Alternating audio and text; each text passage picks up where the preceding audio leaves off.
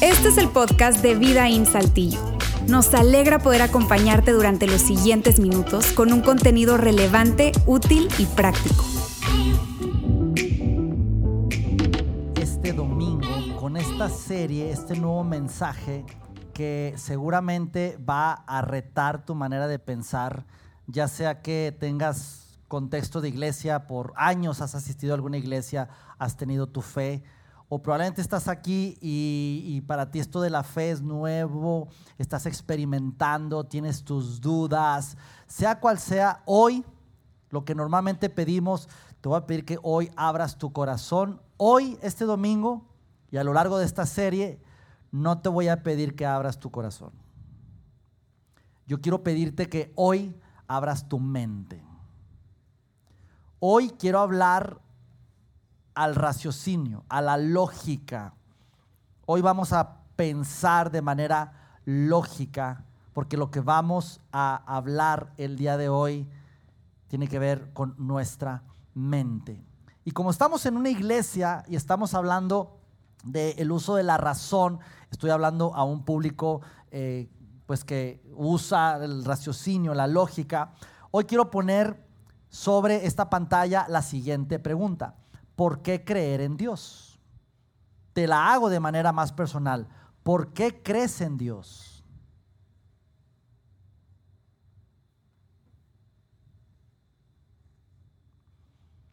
Y hago una pausa intencional porque realmente quiero que pensemos en esa respuesta.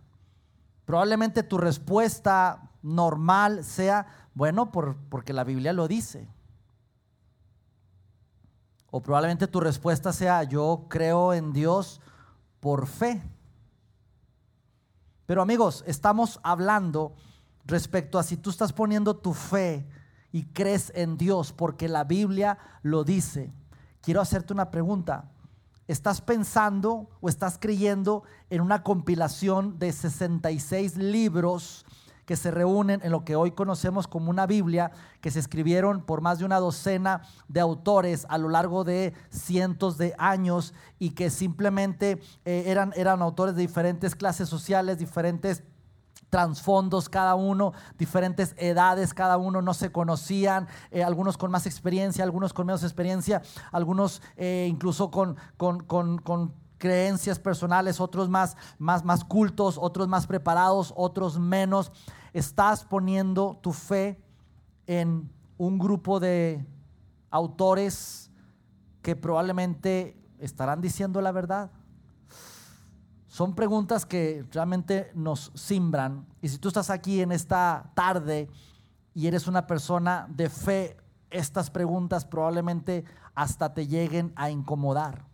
Pero te digo lo siguiente, si la fe cristiana pende precariamente de un hilo de antiguas declaraciones de hombres supersticiosos, entonces la pregunta es, ¿por qué no dudar de la fe cristiana?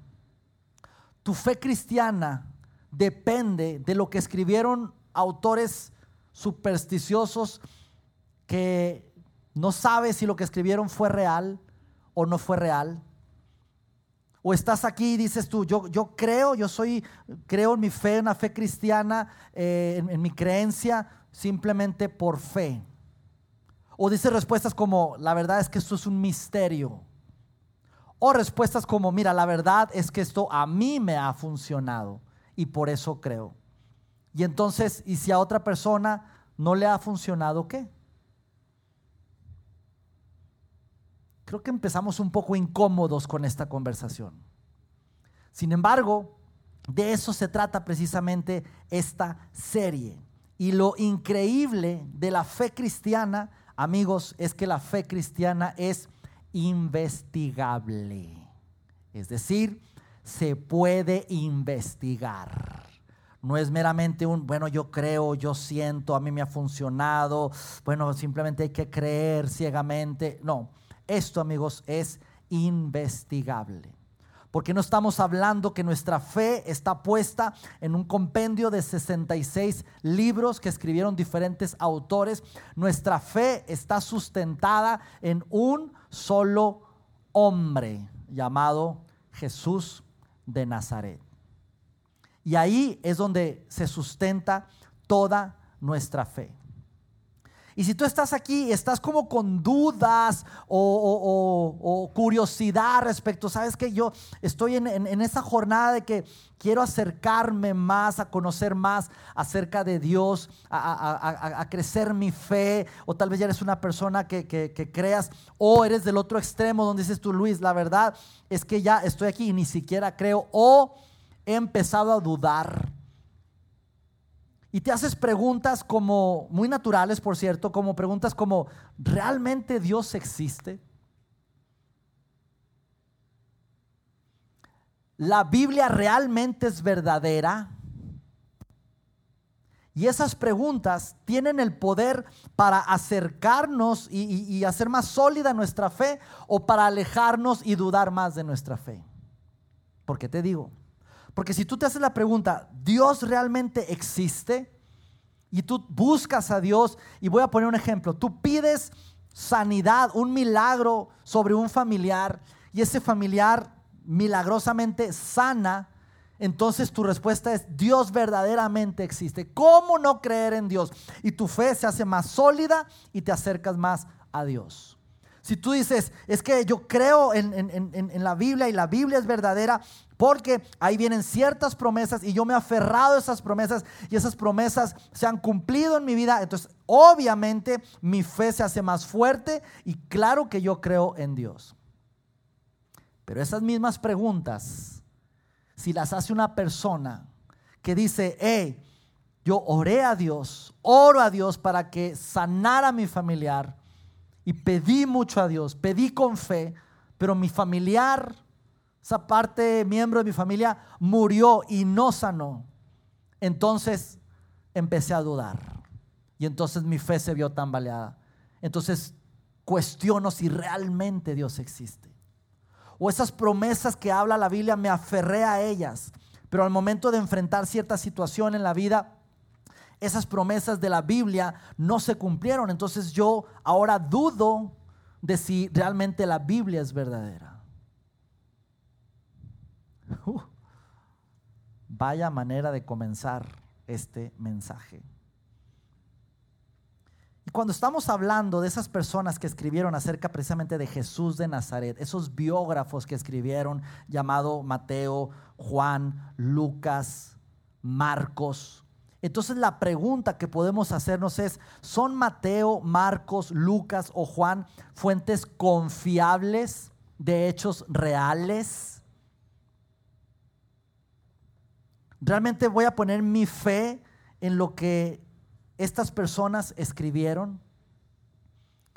Hasta aquí voy a hacer un pequeño, una pequeña pausa para explicarte un poco de historia. Esto es historia, esto no tiene que ver propiamente, propiamente con fe, creer, eh, el misterio.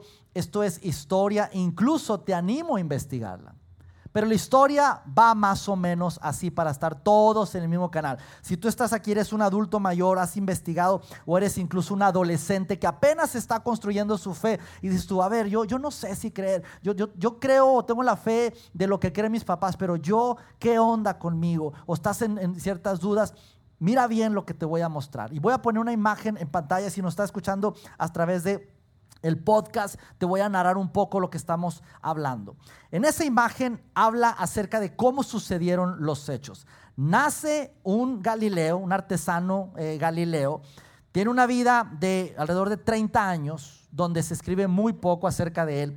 Luego empieza a hacer una serie de cosas súper locas, empieza a hacer milagros, empieza a reclutar personas, empieza a dar enseñanzas súper eh, disruptivas, diferentes a lo, a lo normal. De pronto él dice ser el Hijo de Dios, lo atrapan, lo agarran, lo matan, lo crucifican y ahí termina todo. Luego, a los tres días, sucede, amigos, el evento ¿Cuál evento? El evento de la resurrección de Jesús. Y es el evento de la resurrección de Jesús que eso empieza a desencadenar un movimiento extraordinario, increíble, por todas las regiones Estamos hablando del gobierno romano que empieza a perseguir a esos seguidores de Jesús, a esos cristianos, y no me refiero a cristianos como los de la religión cristiana, porque no se, no se llamaba una religión, pero eran seguidores de Jesús. Empieza toda la persecución a través de ese movimiento y años después de que Jesús resucita y está todo el movimiento, es que se documentan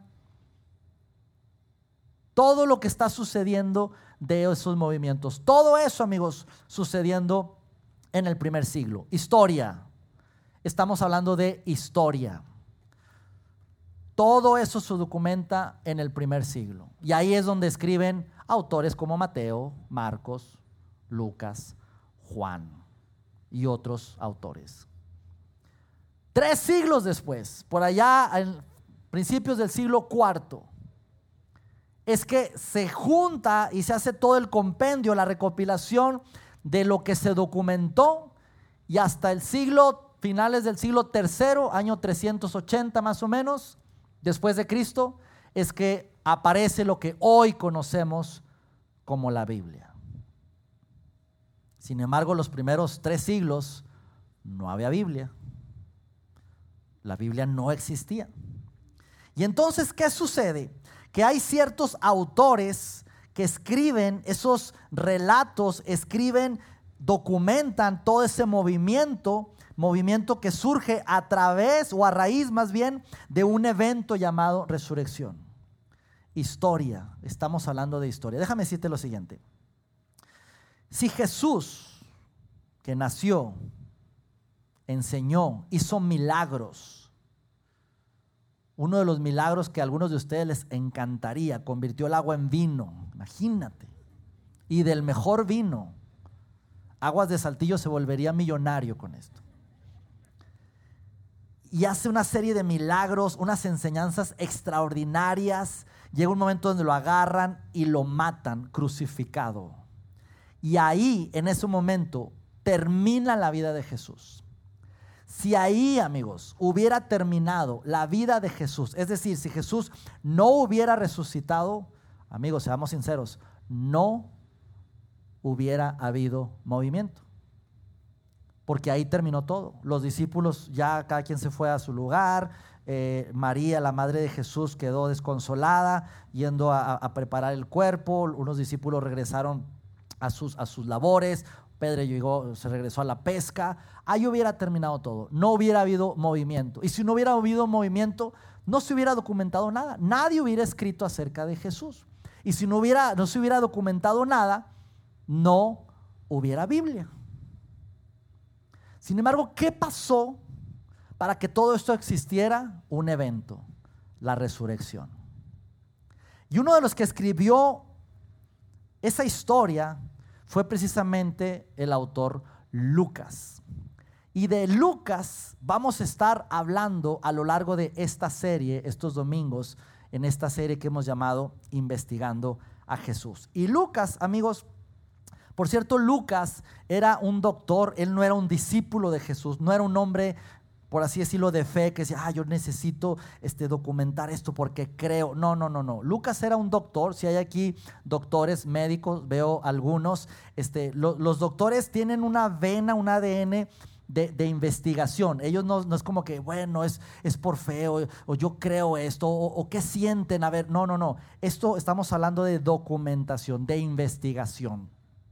Así que Lucas va a escribir este, e, e, este, estos escritos, y ahorita vamos a hablar más a detalle acerca de esto. Y Lucas dice, ¿cómo empiezo mi escrito?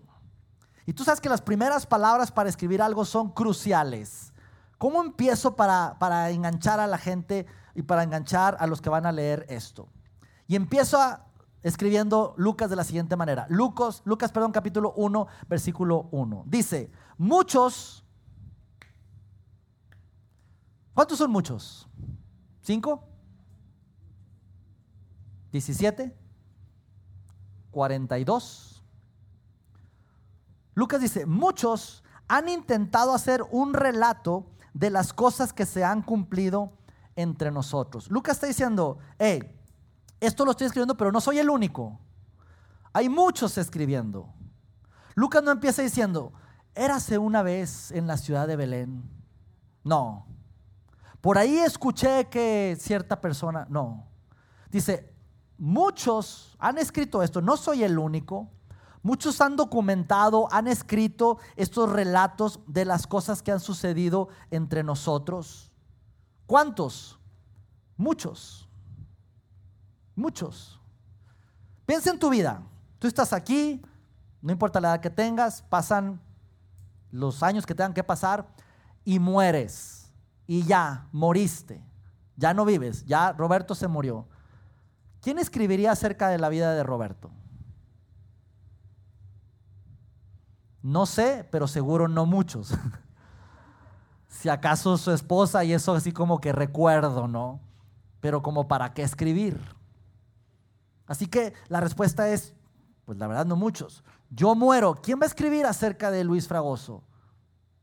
Pues no, a solo que, a solo que imagínense que yo le diga, amigos, yo el día que cumpla 50 años, el día de mi cumpleaños, cuando cumpla 50 años, yo voy a venir a este lugar y me voy a parar en el estacionamiento de la plaza y el día de mi cumpleaños voy a estar ahí y voy a volar y me voy a ir al cielo volando, ¿sí? Volando, no, no con Dios ni nada, simplemente me voy a ir volando, volando y ya no me van a ver más. Ah, espérate.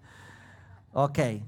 Y llega el día de mi cumpleaños. Y están todos ahí, que por cierto es 24 de diciembre, están todos preparando la cena. Vienen al súper a comprar el pavo y dicen, oye, hoy Luis es el cumpleaños y vamos a ver, y yo estoy ahí en el cajón de estacionamiento diciendo, pues les dije, aquí estoy, y, de repente empiezo a levitar y ¡bum! me elevo al cielo.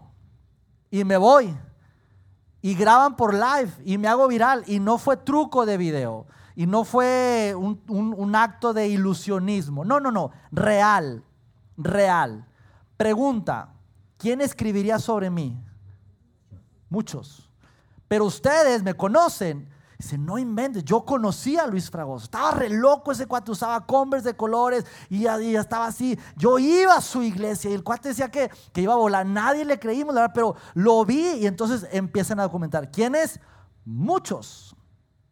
Muchos. Seguramente vendría el profeta Jaime Maussan. Y dices, oye, ¿es cierto que aquí un cuate es el... sí, lo conocí, cuéntame, cuéntame, o sea, platícame de, de, qué hizo. No, yo lo conocí, yo lo conocí. A ver, tú, tú Cristian, sí, era mi vecino. Yo lo conocí echamos una carne asada y el cuate una vez me dijo y, y, empieza a investigar, ¿dónde está la esposa de Luis? A ver, platícame, ¿cómo besaba? No, no se crean ya. Ahora, en esa, en esa época, amigos, no era una práctica, bueno, en, aquello, en, aquella época era común documentar todo. La verdad es que no. Sinceramente, vemos personas, ahora sí que de la época, un, un Tiberio César, por ejemplo, uno de los emperadores romanos, hay muy poca biografía o escritos de Tiberio César. Tuvieron que agarrar pequeños fragmentos de aquí, de acá, no mucho, la verdad, no mucho, para más o menos tener algo, muy poca información de Tiberio César. Pilatos, prácticamente no hay nada escrito sobre Pilatos. Prácticamente nada. El gran, incluso el gran eh, Herodes el Grande, que fue un emperador romano. Lo único que hay escrito de él es lo que escribió precisamente un historiador romano llamado Josefo, y él sí documentó de la historia como un biógrafo de, este eh, Herodes el Grande. Pero fuera de ahí, pues nadie más. No se documentaban eh, artesanos galileos, gente, la historia de los crucificados por Roma, de los rabinos, principales rabinos. No era una práctica común. Así que la pregunta es, ¿por qué muchos? La respuesta es porque sucedió algo extraordinario. ¿Por qué van a escribir de Luis Fragoso? Porque sucedió algo extraordinario. Se paró en el estacionamiento y lo vi levitar hasta el cielo y se fue. Y lo había dicho que el día de su cumpleaños algo extraordinario. Esto se tiene que documentar. Y eso fue, amigos, lo que sucedió en la historia antigua. Y mira lo que, lo que empieza a escribir Lucas en el versículo dice, muchos han intentado hacer un relato de las cosas que se han cumplido entre nosotros. Ahora, esto es importante porque Lucas lo que está diciendo es, esto que estoy escribiendo ha sucedido entre nosotros. Es decir, no es que, uy, hace tres generaciones me lo contaron. Recordando que Jesús nació, muere, resucita, va al cielo, empieza un, un movimiento impresionante y luego se documenta ese movimiento, ya por allá por el año 70 más o menos, todo eso en el primer siglo. Y Lucas empieza, él dice, entre nosotros. Es decir, este movimiento a mí me tocó, me está tocando verlo. Es, es, decir, yo, yo estoy teniendo la oportunidad de entrevistarme con el hermano de Jesús. Yo hablé con Santiago, hablé con Juan, hablé con Pedro. A ver, Pedro, ¿cómo le cortaste la oreja a ese soldado? Platícame. Lucas no fue un discípulo de Jesús. Lucas era un doctor. Y Lucas en ese momento está escribiendo lo que testigos presenciales, oculares, vieron de ese movimiento. Que repito, hoy en día la gran mayoría de los manuscritos antiguos fueron escritos por relatos de generación en generación y luego se documentaron. La literatura antigua de esos libros que están en la Biblia fueron escritos por testigos presenciales, no por hace tres generaciones sucedió esto, sino testigos oculares y testigos presenciales. Así que Lucas dice, hey, esto que está sucediendo entre nosotros, tal y como nos lo transmitieron los que desde el principio fueron testigos presenciales y servidores de la palabra, ellos nos dijeron lo que sucedió desde el principio. Es por eso que Lucas documenta incluso del nacimiento de Jesús. Dice, a ver, ¿cómo estuvo? Tú sabes cuándo nació, tú sabes de quién era hijo. Documenta incluso eh, desde, que, desde el nacimiento de Juan el Bautista. Porque, porque Lucas investigó. Sigue diciendo, por lo tanto, yo también, en el versículo 3, excelentísimo Teófilo, habiendo investigado todo esto con esmero desde su origen, he decidido escribírtelo ordenadamente. Repito, Lucas era un médico. Así que Lucas investigó. Lucas no se fue como que, a ver, ¿tú qué viste? Ah, qué padre. ¿Y sentiste bonito? Ah, lo voy a escribir. No. ¿Qué sentiste? ¿Qué viste?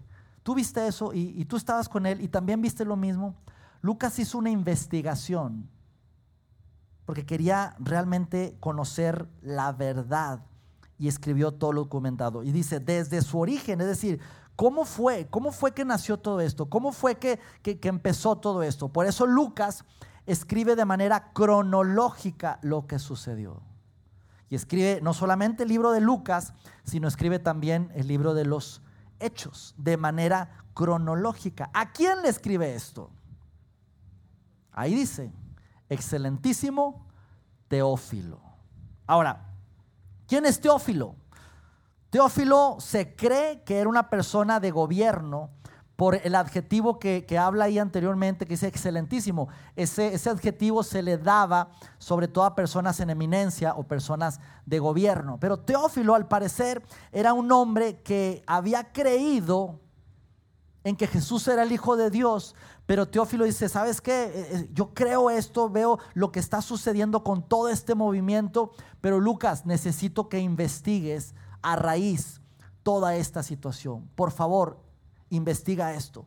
Por eso Lucas le dice, hey, he investigado todo esto desde el principio. Lucas, amigos, cuando escribió su libro, no estaba escribiendo la Biblia. Lucas no estaba escribiendo, necesito poner mucha atención porque dos mil años después van a estar hablando de mí o van a estar leyendo mi libro. Lucas no estaba escribiendo algo para convencer a personas, simplemente estaba documentando algo que Teófilo le había encargado. Así que Lucas lo que está escribiendo es una investigación que va dirigida precisamente a Teófilo. Es decir, el relato de Lucas sobre la vida de Jesús fue escrito 300 años antes de que la Biblia fuera conjuntada. El relato de Lucas sobre la vida de Jesús se incluyó en la Biblia. Escúchame bien, porque el relato de Lucas era considerablemente fiable cuando se escribió. Verídico, era algo veraz. El relato de Lucas no es importante porque está en la Biblia, sino que está en la Biblia porque es importante. Ejemplo, tú llegas a un viaje, a un hotel, traes cosas de valor, tal vez dinero en efectivo, tal vez algunas joyas de mucho valor, y vas a salir a comer. ¿Y qué haces con esas cosas de valor? Normalmente las metes a la caja fuerte, ¿correcto? Y el hecho de que estén en esa caja fuerte, la caja fuerte, amigos, no le da valor a las joyas lo que está dentro de la caja fuerte no le da valor por sí, porque por el hecho de estar en la caja fuerte, sino las, las cosas que están dentro de la caja fuerte están dentro de la caja fuerte porque son de valor. El libro de Lucas está en la Biblia porque el libro de Lucas era fiable. El libro de Lucas no es importante porque está en la Biblia. Espero estar explicándome de manera lógica y racional. Lucas sigue diciendo, ¿por qué te escribo esto, Teófilo? Para que llegues a tener plena seguridad de lo que te enseñaron. Es decir, Teófilo, e-, eso que te enseñaron, eso que estás creyendo, esa fe que tú tienes, déjame decirte, ya la investigué, ya me entrevisté con varias personas y ten la seguridad, ten la plena seguridad de que lo que te enseñaron es cierto. Esto no es una cuestión de fe propiamente, de yo siento, yo creo, es un misterio, a mí, me ha funcionado. No, Teófilo, esto que te enseñaron es real. Ya lo investigué y es cierto. Es cierto lo que sucedió. Es cierto que a raíz de ese evento que fue la resurrección, se desencadenó un movimiento y ese, ese movimiento después se documentó, cosa que lo estoy haciendo y eso nos dio paso a que se hiciera la recopilación de la Biblia, lo que hoy tenemos como Biblia. Mira lo que sucedió en los, en los, en los siguientes años. Lucas documenta esto. ¿Qué sucede en ese momento? Está toda la persecución de los cristianos, de los seguidores de Jesús por el imperio romano. Todos empiezan a huir, empiezan a irse a diferentes ciudades, diferentes países. En ese momento no había imprenta, así que lo que hacían era agarrar escritos y los transcribían, transcribían, transcribían. Había muchas personas. ¿Cuántos estaban escribiendo del movimiento? Muchos. Muchos estaban escribiendo mucho. Muchos autores, muchos escribiendo muchas copias. Empiezan a proliferar todas esas copias a los seguidores de Jesús, a esas pequeñas reuniones de, cristianos. Repito, no estoy hablando de cristianos como religión, sino personas que habían creído que Jesús había resucitado. Y entonces esas copias empiezan a llegar a esos grupos clandestinos, porque el imperio romano estaba persiguiéndolos, y entonces empieza a haber una cosa extraordinaria de escritos por todos lados. Según la historia, por allá en el, en el año 300 sale un emperador romano llamado Diocleciano. Diocleciano es conocido como el último emperador romano en hacer una persecución fuerte hacia los seguidores de Jesús. Pero déjame decirte algo, eso de que había literatura que hablaba acerca de Jesús no era común. Las religiones en aquel entonces no tenían literatura. Existía la Torá nada más, pero era, era para cierto segmento de, de, los judíos. Pero a nivel de religiones no existía literatura. Habían ritos, había sacrificios, había tradiciones, pero no existía nada escrito. Pero hablando del cristianismo, había mucho escrito. Así que eh, Diocleciano dice, necesitamos acabar con los cristianos. Pero para acabar con ellos necesitamos terminar con su literatura. Y empieza una cacería de brujas a, buscar toda la literatura, todos los escritos que tenían que ver con ese movimiento y con la resurrección de Jesús. Y empiezan a quemar manuscritos por todos lados, empiezan una, una serie de persecución extraordinaria por allá en el año 300. Esto lo puedes buscar en la historia romana. Esto no habla en la Biblia. Historia romana. De hecho, Diocleciano es considerado como el primer emperador que deja su reinado antes de morir, por una cuestión de, de, salud, de enfermedad. Así que lo deja. Pero la historia dice que Diocleciano no pudo terminar con todos los escritos. Diocleciano no pudo acabar ni con los escritos ni con los seguidores de Jesús. Después entra Constantino, otro emperador romano. Y algunos han escuchado a Constantino. Constantino era un emperador romano que algunos creen que, fue un creyente. De hecho, se, cree que su mamá era un, una creyente en Jesús. Y hay, hay, gente que, historiadores que han hablado acerca de eso. Hay otros historiadores que dicen que no, que no fue un creyente. Más allá de si Constantino fue creyente o no, él lo que hizo fue establecer el cristianismo como la religión oficial de Roma. Algunos dicen, él, él, fue cristiano, otros dicen, no, eso fue una estrategia política. ¿Por qué? Porque había tanto, tanto, tanto que dijo, no, no puedo con esto, mejor ya lo hago oficial. Pero te digo, más allá de eso, Constantino, por allá en el año 380, es el primer emperador que quita la prohibición de los cristianos y ahora ya se pueden congregar públicamente, ahora ya pueden hablar públicamente de acerca de ese evento, acerca de Jesucristo. Y entonces surgen muchísimos escritos que ahora sí salen a la luz, escritos que no alcanzó a quemar Diocleciano y Constantino por primera vez dice, a ver, hay demasiados escritos, yo sé que están debajo del agua, que están prohibidos, que intentaron quemarlos, pero necesito saber todos los escritos. Y salen escritos, muchos, de muchas personas, y hace un concilio para ver cómo están los escritos, comparar, y los escritos que se habían hecho de Lucas, que eran muy buenos escritos, dice, estos son uno de los buenos, había muchas copias. Y en el año 382 más o menos, el gobierno que crucificó a Jesús fue el mismo gobierno que pagó la inversión para que se imprimieran las primeras Biblias. Y Constantino manda hacer, a hacer las primeras 50 Biblias que las repartió a los obispos que eran los líderes de esas pequeñas congregaciones. Y a raíz de ahí, amigos, empezó lo que hoy conocemos como la Biblia. Las historias de la Biblia sobre Jesús no son, amigos, historias de la Biblia. La historia de Jesús es la historia.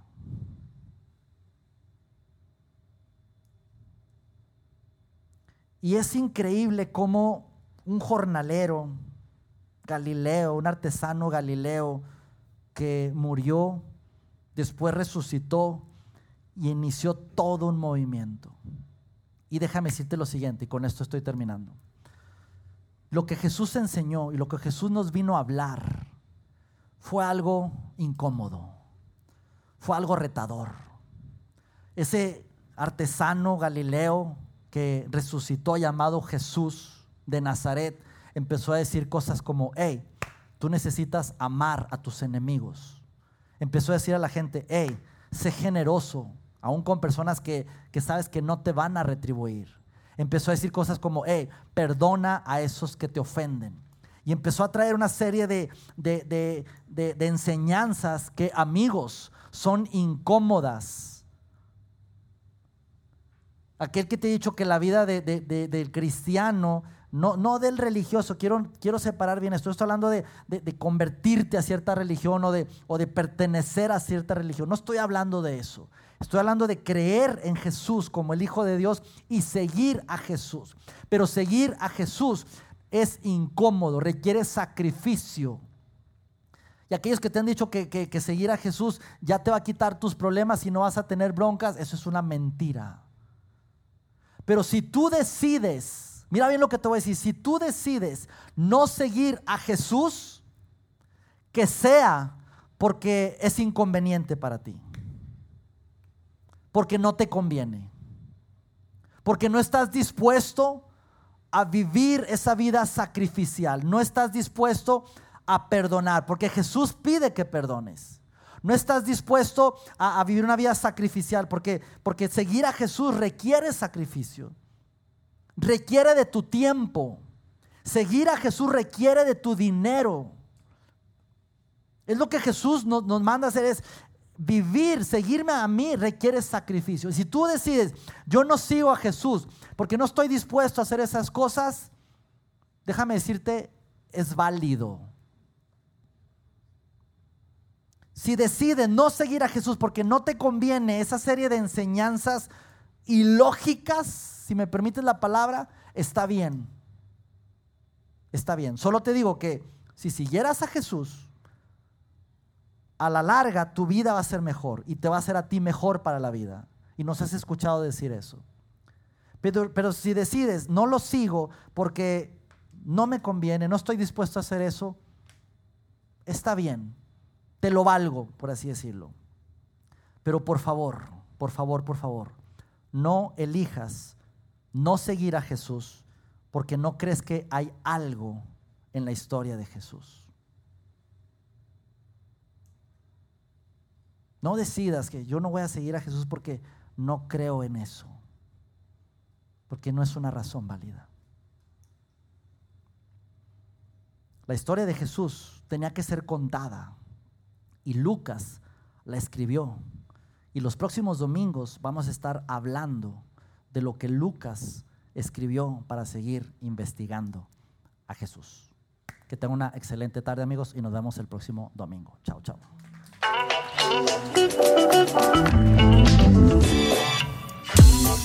Sigue conectado a los contenidos de Vida en Saltillo a través de nuestro sitio web y de las redes sociales. Muy pronto estaremos de vuelta con un nuevo episodio.